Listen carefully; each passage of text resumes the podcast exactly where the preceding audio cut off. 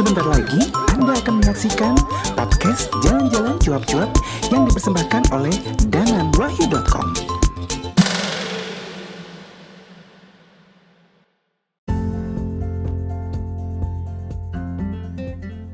Hai rekan pejalan, apa kabar? Gimana nih? Udah jalan atau udah belum? Kalau aku sih kayaknya belum nih. Tapi untuk kamu yang mungkin mulai staycation di beberapa hotel yang ada di kota kamu, nggak ada salahnya dong untuk mencoba membuat review hotel ala-ala travel blogger atau mungkin ala-ala travel vlogger. Nah, kira-kira nih uh, apa ya yang perlu menjadi apa? Menjadi pertimbangan ketika kita akan mereview. Karena biasanya nih kalau review jurnalis warga itu kan berdasarkan experience. Nah, pastinya itu akan lebih dipercaya orang gitu. Nah, tapi untuk kamu nih yang belum uh, apa ya memfollow podcast jalan-jalan cuap-cuap, di follow ya dan jangan lupa untuk memfollow akun media sosialnya aku. Facebooknya ada dan Sumirat, kemudian juga uh, Instagram dan Twitternya Danan Wahyu. Nah, jadi kira-kira apa nih yang akan kita menjadikan bahan pertimbangan sebelum mereview sebuah hotel? Kalau aku sih pastinya melihat dulu nih bangunan fisiknya ya gitu. Jadi kan kayak hotel-hotel ini sebenarnya udah ada segmentednya nih. Dia nih segmennya buat apa? Buat keluarga gitu ya. Atau mungkin hanya untuk bisnis orang cuma nginep doang sehari gitu nggak ada staycation gitu atau nginep beberapa hari dan aktivitasnya juga nggak banyak di hotel gitu. Nah untuk itu kamu mesti tahu nih nilai lebih sebuah hotel gitu. Jangan jangan cuma bilang oh tempatnya enak buat tidur. Enggak kamu coba mengamati uh, dari dalam dulu kemudian kamu nikmati aktivitas orang-orang yang ada di hotel dan mungkin keluar dari hotel gitu. Karena ini akan memberikan apa ya satu sudut pandang yang berbeda gitu. Diulik lah pokoknya.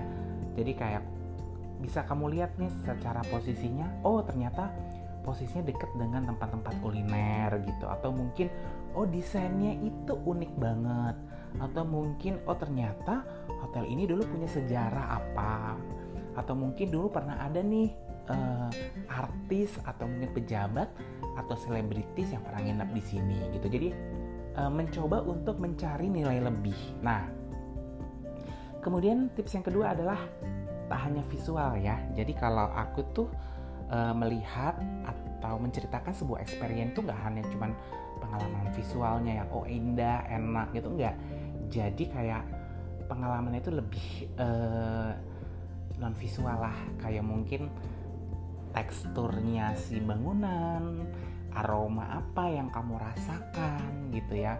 Kayak coba kita merem gitu ya, e, menikmati nih ambience apa sih yang ada di hotel ini. Nah, itu juga bisa kamu ceritakan nanti di deskripsinya gitu. Kemudian juga informasi yang super lengkap. Nah, ini penting banget. Tapi jangan sampai uh, lengkapnya itu sama dengan yang ada di uh, situsnya gitu atau mungkin katalog ya. Jadi untuk apa uh, orang mendengarkan review kamu kalau sama dengan katalognya? Jadi mungkin nih perlu kamu ulik juga. Contoh wifi. Wifi-nya kencang atau enggak? Oke kamu download speed test terus kamu cek nih speednya seperti apa untuk internetnya gitu. Kemudian uh, makanannya nih. Jadi kalau makanannya itu apa aja yang biasanya tanya gitu. Ini kalau menu buffetnya setiap hari kayak gini atau mungkin setiap dua hari itu akan berubah gitu. Nah itu hal-hal yang kamu juga harus tanyakan nih bisa ke petugas hotel mungkin atau ke resepsionis. Nah yang gak kalah penting adalah sentuhan personal. Setiap orang punya gayanya sendiri untuk menceritakan pengalamannya. Jadi gaya bertuturnya kamu itu ya udah pakai aja gayanya kamu. Begitu juga yang vlogger. Mungkin ya aku mau lucu-lucuan aja nih um, bikin reviewnya. Yaitu gunakan gaya kamu gitu. Jadi gunakan sentuhan persona gitu. Maunya mau ceritanya agak-agak horor gitu ya. Agak-agak lucu gitu. Mungkin agak-agak seru. Nah pokoknya terserah uh, berdasarkan experience-nya kamu gitu. Jangan terlalu mengada-ada juga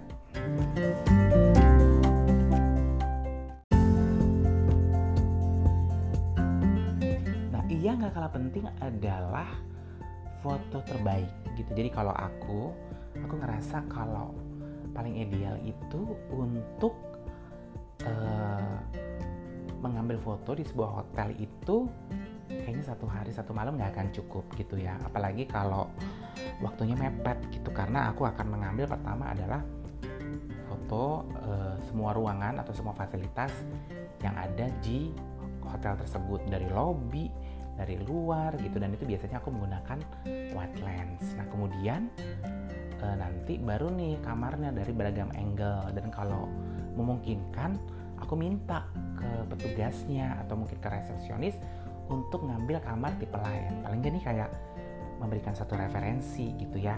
Nah abis itu aku itu akan ngulik makanannya nih aku akan foto. Biasanya aku akan bangun lebih awal jam 6 ketika semua uh, mungkin tamu-tamu belum bangun tapi makanan udah siap nih aku coba. Aku plating aku foto secantik mungkin gitu.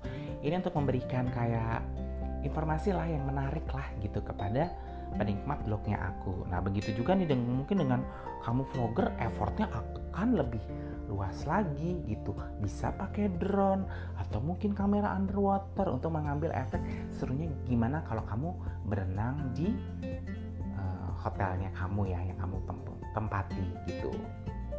Kemudian video nih, nah video ini nih juga PR banget makanya aku bilang aku nggak akan cukup gitu loh kalau satu hari satu malam biasanya sih idealnya adalah uh, dua hari lah ya gitu.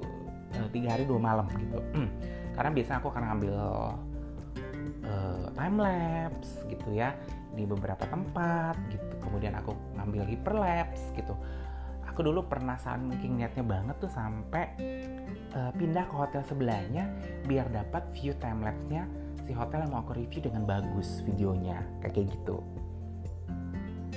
Ribet ya ribet sih juga tapi itu adalah bagian sebuah dari totalitas hobi atau pekerjaan. Nah kemudian jujur nih yang paling penting. Jadi nggak boleh mengada-ada gitu ya gitu. Dan e, memberikan kritikan yang membangun gitu. Jadi kalau kritik yang membangun itu tidak hanya menceritakan hal-hal negatif tapi memberikan solusi. Jadi kayak alangkah baiknya kalau seperti A alangkah baiknya kalau seperti B gitu ya pemilihan kata-katanya Nah, yang nggak boleh lupa nih, kamu juga harus memberikan komentarnya itu di situs resminya si uh, websitenya hotel. Itu untuk memberi masukan juga ya.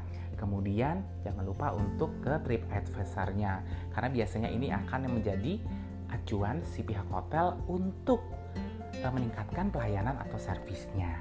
Gitu.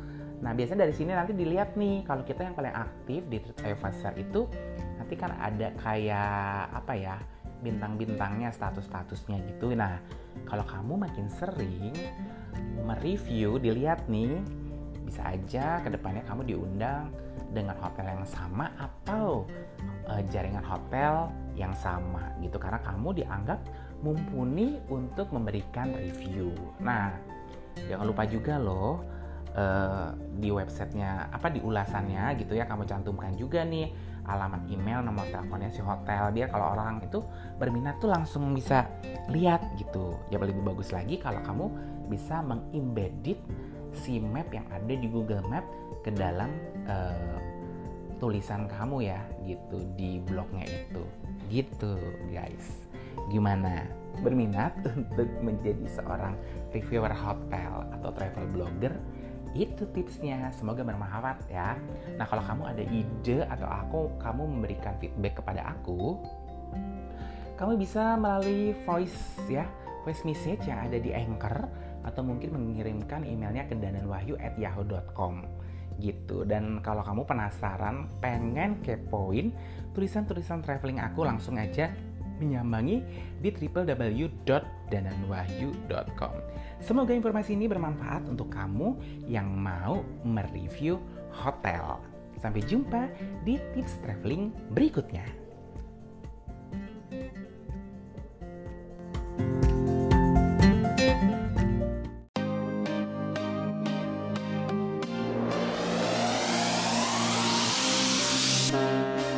Kamu punya hobi traveling, tapi nggak bisa ke mana-mana gara-gara pandemi. Ya udah, dengerin aja kisah perjalanan di podcast Jalan-Jalan Cuap-Cuap. Di sini juga ada tips seputar traveling. Penasaran? Langsung aja ya, dengerin podcast Jalan-Jalan Cuap-Cuap. Podcast Jalan-Jalan Cuap-Cuap dipersembahkan oleh denganwahyu.com.